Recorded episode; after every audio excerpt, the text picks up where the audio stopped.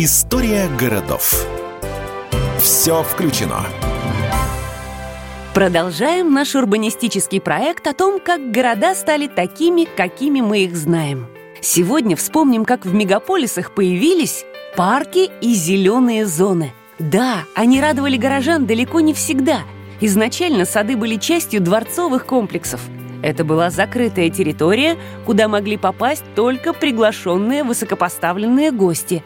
Для широкой публики парки стали открывать с середины XVIII века. Но случалось это нечасто. Ситуация изменилась с промышленной революцией и ростом городского населения в XIX веке. Лишенные природы люди нуждались в местах, где можно подышать воздухом. Первый парк культуры и отдыха появился в 1847 году в Ливерпуле. Он создавался именно как общественное пространство, где уставший горожанин может поправить свое физическое и психическое здоровье.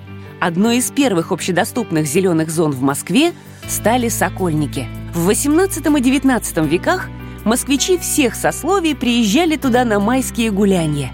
Сейчас близость зеленых прогулочных зон воспринимается как необходимая часть нормальной жизни. Многие жилые комплексы располагаются рядом с парками, либо новые зеленые зоны проектируют специально. Так, например, для жителей ЖК «Зилард» созданы ландшафтный парк Тюфелева роща и набережная Марка Шагала.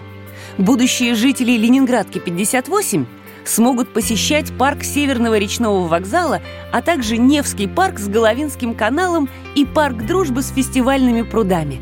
Плюс в их распоряжении акватория Химкинского водохранилища. Дышите на здоровье!